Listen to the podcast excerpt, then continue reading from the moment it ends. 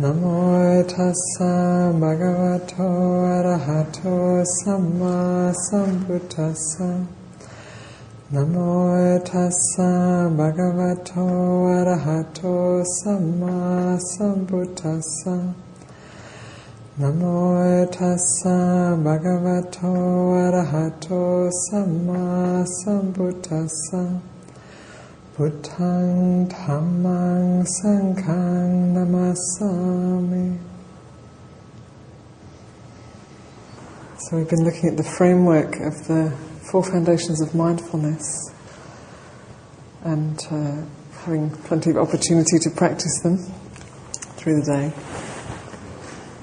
For some folks, to have the framework is very helpful, so you know what you're working with and what, what kind of shape it is. And, how to get on with it, and for others it's a bit in the way.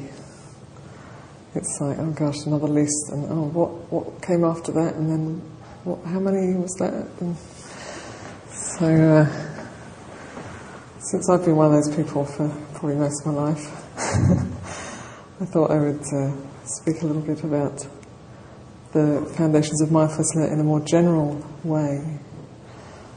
So when I first started to practice I was taught the I was taught mindfulness of breathing, anapanasati, and the instruction was to sit. You know, I was on, I was on quite a big cushion to sit with my legs crossed and eyes closed, and pay attention to the tip of my nose and watch the breath entering and leaving my nostrils. So we did that. I did that for half an hour with my friend, and. Uh, I think it was probably unremitting uh, noise in my head when I did that. I, I, probably was able to stay with the breath a little bit, but the, the overwhelming experience was of, of the noise of my mind that wouldn't stop. And uh, then the next day, another half an hour, and pretty similar, constant, constant, mostly critical judgment, judgment of myself, judgment of the cushion, judgment of my friend. You know, on it went. And then the third day, I decided to just try it for an hour. Maybe if I do it for an hour, I'll get a little bit of peace. Because I'm not really getting close on half an hour. And so we sat for an hour, and then somewhere towards the end of that hour, there was just this moment, or maybe three moments, where everything opened up, and the, the mind was quiet and there was a sense of peace. Ah, so wonderful. And, and then it started again, on it went. But that was enough just to show me that, that it was possible for the mind to be peaceful and for the, the noise to drop away. So it gave me a, a kind of a, a taste of the possible that I couldn't forget, that I wanted more of. And I was just reflecting on you know, the actual the meditation instruction was on being mindful of the breath, but actually the experience was being mindful of the mind and the objects of mind. That's what was actually going on most of the time. So if somebody had said to me, "Be be aware of your mind states," I probably wouldn't have known what to do, and it would have just carried on as it had been without me really understanding what was going on. But because I was uh, directed to be mindful of the breath, just kind of subtle object, if you're not trained to be mindful. Then I had a chance to see what the mind was doing, and that was really the first time I'd really had a chance to see what this mind was doing, and I realised it's doing that all the time. It's doing that all the time, and, and my life is motivated by that constant judgment and criticism that's going on, and I just didn't even notice before. So it also gave me a great incentive to do something about it to, to try and transform this mind, which was uh, probably a much greater task than I had first expected. Um, but in terms of the, the foundations of mindfulness, I just think it's notable that one can choose a particular, one of the particular foundations. So, mindfulness of breathing is, one, is within the, the first foundation of mindfulness, is one of the aspects of mindfulness of body. And one can stay, can use that and stay with that, but other aspects of the foundations of mindfulness come in. and they don't have to take you away from the the practice. So, so if you're trying to practice mindfulness of breathing, and then some very strong thoughts are coming up, or the mind is is so the, the mood of the mind is so strong that you just can't shift your attention out of that the mood of the mind, then let the mood of the mind be your object of meditation. Or if, uh, if, you're, if you're caught in doubt about how you should be practicing, know that that is a, one of the five hindrances. It's a, it's a doubt, hindrance of doubt, which is one of the foundations of mindfulness, is object of mind. It's going on within the mind. And let that bring you back to what is happening here and now. So the, the whole purpose of the, the practice of Satipatthana is to be with what is happening here and now, simply put. And, you know, the thinking mind is, is, is so, well, so often living in the past or, or in the future. The mind is constantly, you know, being pulled into memories or planning or fantasy or maybe uh, can travel, can travel the whole world. You can sit here on your on your mat and be traveling all over the cosmos. You know. but the body is still here. The body hasn't moved, and the breath is still going on. So the, the possibility is, is always here. The possibility to, to be fully present with what is is always here, and the, and the, the tools for that are always here. So in the Satipatthana Sutta, the Buddha isn't saying you have to you know, develop some very special state.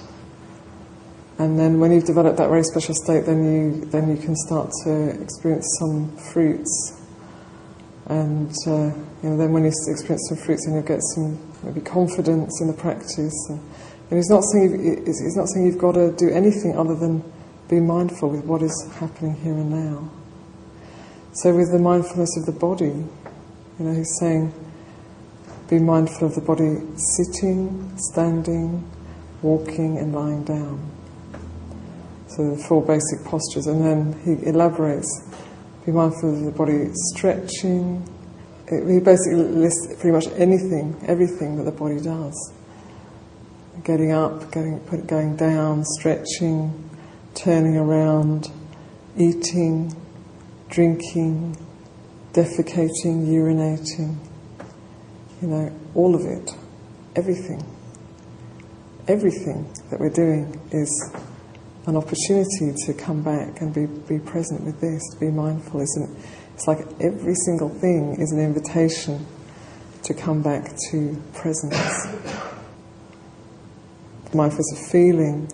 You it's not saying that there has to be no feeling, or there has to be pleasant feeling, or there has to be, you know, otherworldly pleasant feeling. If the, we were talking about of the, you know, the jhanic states or the the um, places of insight. He's not saying you have to have that before you can have an effective meditation on feeling. He's saying know the feeling as it is. Just as it is, that's all. So, whatever feeling is arising is not an obstacle to our practice, it's an invitation to come back and see this. And then with the mind, mindfulness of mind, that was my main practice for many years, mindfulness of mind and mindfulness of mind objects.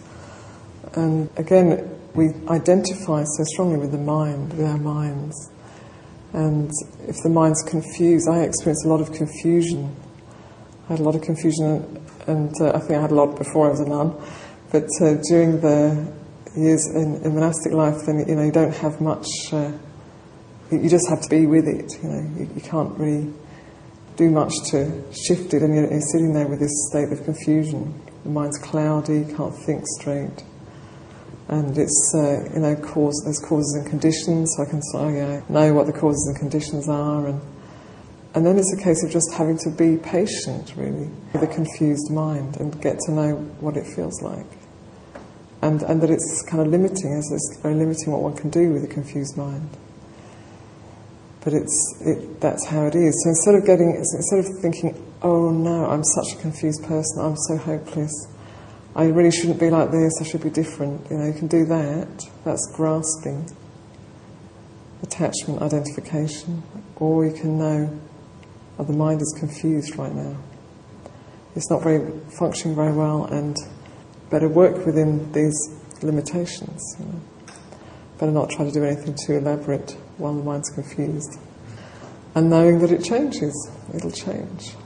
So, you know, we can do the same with depression, if the mind's depressed. It's also something I experienced a lot in my youth, a lot of depression, very deep depression. And then in the monastery, that, that would also come again, you know, these periods of depression. Fortunately, that there'd been a very clear insight quite early on into, into the impermanence of depression. Because it has the quality, depression has this quality, and it still will if it arises now, it has the quality of saying, it's always been like this, and it's always going to be like this. So when the mind's depressed, it feels like it is never going to change. It's always, the depression's always going to be there. Life's always going to be like this. But the, the fact of it is, it, it's impermanent, like everything else. So once one sees that really clearly, once you go through, you know, a period of depression and then it shifts and you come out the other side and it might have a radical shift. You know, I had at one time a very radical transformation at the end of a period of quite deep depression and then it was like, wow, you know, it, it changes. however strong and however deep and however eternal it might appear to be, it, it changes. When you know that, then the clouds of depression come over the mind. You can, you can get to know it. You don't have to push it away. You don't have to, you know, feel like you're hopeless because you, you're depressed. You can, you can know depression. So I, I kind of really made friends, actually, honestly, with depression. And then it would come, it doesn't come very often anymore, but it would come and, and literally there'd be a sense of like, oh, my old friend. I haven't seen you for a while, you know. It would actually come from the heart. Come in, you know, have a cup of tea. You know, expect you'll be around for a while, so you know. There'd be this sense of like, it's fine, it's fine for you to be there, you can be as long as you like. There's room. And then at some point it would end. And, the, and, and I noticed that the more I would accept depression, the more it, became sort of, you know, like a, a friendly visitor, the less it was interested in coming around. so, you know, when we try to fight with, with something like depression, then we're adding to it, really. We're attaching to it. So when we identify with it, or if we try to push it away, you know, we're, we're, we're attaching to depression. So, you know, mindfulness is is welcoming. It's it's interested. It's accepting of, of what is. It's not asking our experience to be perfect or the way we want. It's it's interested with what has arisen here. And then there are other qualities like lust. This is something. If we pay, if we take a lot of interest in lust, then then we can get into trouble. so, lust is something you have to, have to be a little bit more, you know, not, not so welcoming. Don't, don't necessarily want to invite that one in so easily because it can just so easily take over. So, lust is, is, is helpful to start to challenge it, question, and uh, put it into the perspective of, uh, I mean, contemplation of death is very helpful something I did a lot also when I was younger. And as I said once before, the, the uh, reflections on the unbeautiful. So you know, if you're feeling very strong desire towards something or someone, to look at them in a different way or look at it in a different way. You know, to look at, you know, what's the body made up of? Is it, is it that lovely, really? And if you look at all of the the bits and pieces of it. It's not that great. And, you know, and, and just to reflect on a body if it's, Or sometimes I say you can, you can imagine a beautiful outfit hanging up in a shop. And then you think, oh, it's a really, really lovely outfit, it's beautiful. And then you put that outfit onto a, onto a human body, and the, that person goes around and their, do their things, and you, you keep it there for like a week, two weeks, all the time. After a while, it's not very, not very nice anymore. It starts to smell bad, it looks crumpled, dirty. So that comes from being on the body. If it's still hanging in the shop, it wouldn't, that wouldn't happen. But that's, that's what human bodies are like. You know, they're, they're excreting through the skin and various orifices. That's what they do. But we don't think about that when there's, when there's lust for someone. Just see the kind of the image, and then there's the, the thoughts and the fantasies. So, you know, if, if lust is arising in the mind, to to bring in these these counterbalances, to investigate, to look look in a different way, look more clearly at what's going on. But again, you know, we don't have to feel bad that, that, that there are lustful thoughts arising. It doesn't, we don't have to make ourselves into a bad person. Because that's what we do so easily. Oh, I'm such a bad Oh, I'm doing that now. I'm hopeless, I'm terrible. We don't have to do that. We, we just have to know what's going on and what to do with it. So, you know, knowing the mind, so like the confused mind is confused, the expanded mind is expanded, the bright mind is bright, and so on. Knowing the mind as it is, and then knowing the, the objects of mind, knowing what's going on in the mind. And, you know, the mind that knows lust, for example, so if, if, if, if there's a lot of lust arising in the mind, the mind that knows lust is not lustful, it just is knowing. And the mind that knows depression is not depressed, it, it's just knowing. And the mind that knows confusion, because I've looked into this quite a bit, the mind that knows confusion is clear. It's not confused, it's clear. But it's clearly knowing confusion.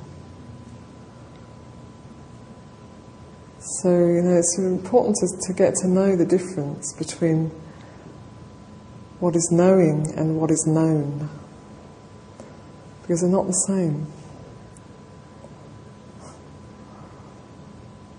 So we can be we can be free with the most intense mind states going on, or the most confusing mind states going on. There can be clarity with that, knowing that, you know this is this is confusion, this is a turmoil. I, I mentioned. Uh, maybe it was in the question answer day that, that you know we're using ritual and that sometimes the ritual can can create like a holding within which the ego can start to fall apart. You know, as, as part of that process, sometimes there can be very intense, like cathartic things going on in a huge grief or rage, or fear, enormous, can, can be incredibly powerful at times. And you know, when there's a certain strength of awareness, then we can let that happen. It's not a problem. You know, we would try our best to create the situation that will be supportive for that, and then we just can let it let it go on, do its thing until it's finished, however intense it is. And if somebody saw us in the middle of it, they'd probably think, "Oh my God, what's going on? What's going on with that person?" You know? But actually, the experience can be quite. Um, there can be a peace, even in the midst of the most incredible turmoil, when there is awareness. So when we start to, you know, when we're, when we're practicing, we don't, we never really know what's going to happen. Every um, meditation is an act of faith. Because when you sit down to meditate, you actually don't know what's going to happen in that time. It could be anything. It could be nothing at all. You never know. So, you know, this is why we need to develop the strength of awareness that can be with the conditions as they are, the conditions that are arising as they are. And and to know the difference between knowing what's going on and identifying with what's going on, grasping what's going on, is the world of difference. So what's going on could be just just the same, but what we do with it is the world makes the world of difference. Path of awakening, it is it is an, it is an unraveling of the self. So there's unraveling and there's also building. There's times when we're building stronger foundations and you know, developing qualities of heart that maybe we've neglected, like metta, loving kindness, compassion, appreciation of others' good fortune, equanimity. And there's times when you know, we're allowing the ego to fall apart. Or maybe we're not allowing it, but it's doing it anyway. So we just have to let it happen. And you know, this is this is part of the path. There's nothing wrong in that. So the logical mind, the rational mind, would like this to be a nice, neat, and tidy process. And we've got the teaching, and it's all really kind of clear, all these lists, and you know, it's all kind of neatly laid out in stages, and looks all nice and tidy. But the experience isn't generally like that. It's a little bit like looking at a map. You know, you look at a map and you think, okay, I'm going to go there and go there and do that, and end up at that place and it looks like pretty neat and tidy. And you can even work out how how um, steep the hills are going to be, and you know you can get it all worked out, planned. And, but then actually, when you're walking, when you're walking that path, it's something else altogether. Then you feel you're feeling the the gradients of that hill on your body. It's hard work, or you you find yourself. Uh, knee deep in mud that wasn't so clearly put out in the map. Or you, you know, reach the top of the hill and see the most wonderful sunset, the most exquisite sunset, which just couldn't have been put in the map. So our, our spiritual path is like that too. You know, we don't, we have the map and it all looks kind of clear and we can get a sense of where to go next and more or less where it's heading. But the experience is, is unique to each of us. It's more, more messy and more beautiful than the map could ever convey. But as long as you're following the map, it, it will take you in the right direction. So the, the Satipatthana is pointing us back here to this experience as it is in any moment. And you know, it's, it's pointing in many different ways. So there's many, many different ways in or back to this experience as it is. And at the end of the Satipatthana Sutta, it has this very attractive little piece that says, you know, if you, if you practice this, if you practice these four foundations of mindfulness, you'll, you'll within seven years, you will become either enlightened or a, an anagami, a, a non returner. Then it says, well, not just in seven years, maybe in six, in five, four, three, two, one year. And not just in one year, but in seven months, six months, five months, four months, three months, two months, one month. You can realize enlightenment, or if not enlightenment, you can become a non returner. And then it says, not even one month, but if in just seven days, if you really practice these four foundations of mindfulness within just seven days, you can become fully enlightened, arahant, or if you don't realize arahantship, then you can become a non returner. it's very attractive, isn't it? So, you know, what is it? What is it pointing to, you know? If we can be mindful, continuously mindful of these four foundations of mindfulness for every moment of seven days. It's not that we will become enlightened, but it is that we will be enlightened because our mind will be present in every moment. Enlightened mind is a mind that is present, awake, knowing, not pushing and not pulling. And the Buddha also says, so then, you know, of course, it's easy to start to grasp that. I remember as an Anagarika being, and some other, a couple of other Anagarikas, novices pulled me aside and said, look, look, look at this sutta, you know, you can get enlightened within seven days if you practice this. And it's like, great, let's get on with it, you know, how do we do it? And, and then you realise, well, there's all of these, uh, there's all the karma, they hadn't, hadn't quite realised how much karma there was, how huge the floods of desire and fear and greed and confusion and aversion were. It's like, okay, I've got to kind of struggle through that and get a bit of clarity.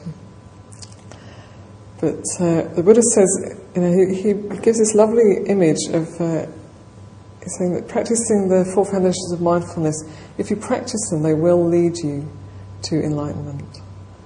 Or if not full enlightenment, then, then uh, non returning. And he gives this lovely image of, of, a, of a hen sitting on a clutch of eggs. And the, and the hen sitting on her nest with her eggs. And he says, if the, if the hen is sitting there saying, May my eggs hatch, may my eggs hatch, may my eggs hatch, may my eggs hatch, then, you know, long as she sits there, you know, when the time is right, the eggs are going to hatch.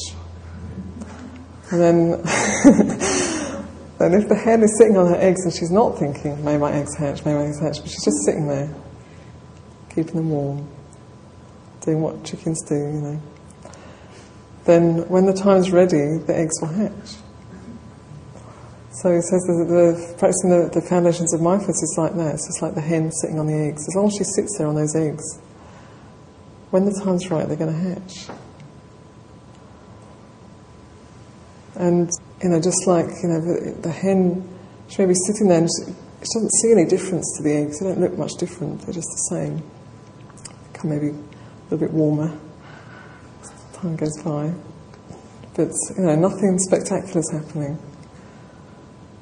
But because the conditions are right, in, hidden inside those eggs, there's this transformation happening. Those little chicks are forming and growing. And then when they're ready, they start to peck away at the shell and, and, and come out.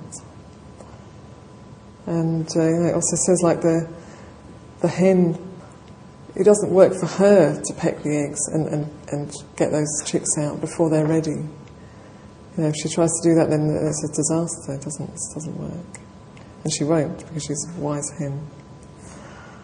But, you know, as long as she just sits there, so it's just like, as long as the mindfulness just stays present, as long as there is mindfulness, we keep bringing that mindfulness back, then inevitably those eggs will hatch. So whether we think, you know, we don't have to uh, practice um, the four foundations of mindfulness and thinking, when am I going to when am I going to get it? When am I going to get it? You know, when am I going to get to see the results? You just have to do it. Just to do it, and the results will, when they're ready, they'll reveal themselves. You know, sometimes people ask about whether enlightenment is, or this practice and path is a, is it a gradual path or is it a sudden path? And these days there are a lot of people who speak about sudden awakening. You, know, you get these sudden awakenings and I've noticed that, I don't know about everyone, but a number of these people who, who speak about the sudden awakening, you know, when you investigate a little bit about their lives, before they had the sudden awakening, they were spending years in intensive practice. I kind of forget to mention that. And uh, you know, that's also like these, these eggs, you know, do they hatch suddenly or, or gradually? You know, it's like, well, the, the, process is a gradual process, but the actual hatching is, is pretty sudden. It doesn't take long. It's like that. You know, there are, I don't know why I always, always mention it on a retreat, but there are these stories of, well, with one monk and one nun, in the Therigatha and the Theragatha, so that the, uh, the sayings of the enlightened monks and the sayings of the enlightened nuns.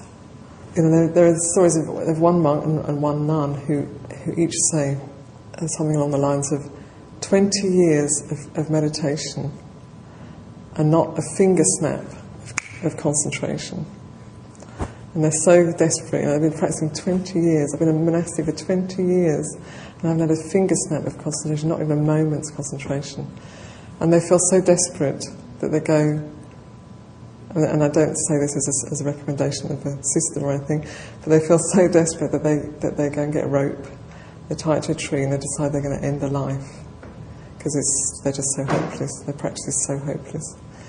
And with both of these stories, there's, there's you know, they, they, they, tie the rope in the tree and they, they're just kind of ready to hang themselves. And then the moment the rope touches their neck, they become enlightened. Pretty amazing, isn't it?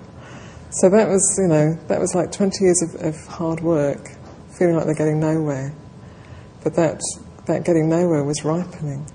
And with that, that condition, suddenly the mind woke up, you know, hang on, who is, who is trying to end whose life here? So, you know, of course I, am not, uh, I don't, I wouldn't recommend anyone trying this as a technique or anything, but it's just to, to uh, point out that sometimes we can be practicing and, and uh, you know, very diligent and not really seeing the results of our practice, but it's, it's happening anyway. It's like the ripening of a fruit, it's, it's happening subtly that we don't notice it. It's, going on anyway. And then when the, the time is right, the conditions are ripe, then we, we realize the fruit of our practice. So, you know, don't, don't ever be discouraged. And don't think that, you know, this is, this is for other people. You know, don't think that, like, or maybe we can do it because we're monastics and you can't. Because it's got nothing to do with whether one's a monastic or not. It's to do with application of mindfulness and willingness to keep going. So, you know, the practice of the Satipatthana practice is, is very simple and it's very immediate. And every breath, every step, every movement, every mind state, every thought is an invitation to come back to this. So in the retreat situation, we've got a lot of support in that, you know, not dis- not much distraction, at least external distraction. It might be internal distraction. So you know, this is a really precious opportunity to to uh, build and strengthen mindfulness, so that when we, we go out and we're in the the challenges of our daily life, that that mindfulness is still with us. There's still a sense of, of presence and being willing to be with things as they are.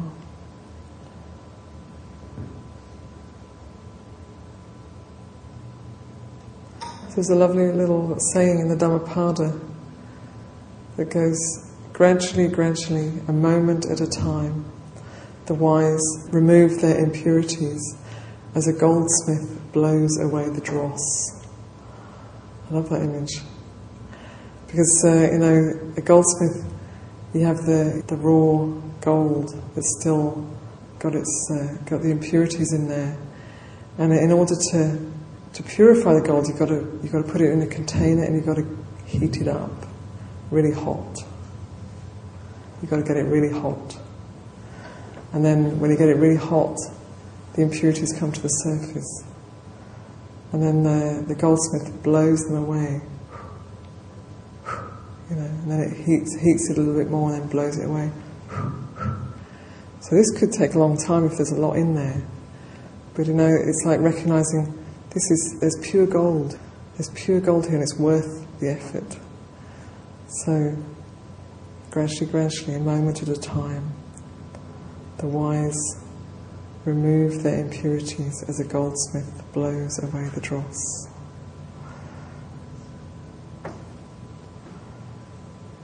So it might not look impressive, might not look like much is happening, but gradually, gradually, that the gold of the mind, the, that preciousness of our being, is being purified through mindfulness. So I'd just like to offer that for your encouragement this evening, and uh, you know I wish that may we all be able to shine with the with this the, the pure gold of our being, our mind, our Buddha nature, or our pure awareness. May it, may it be clear and bright through our practice.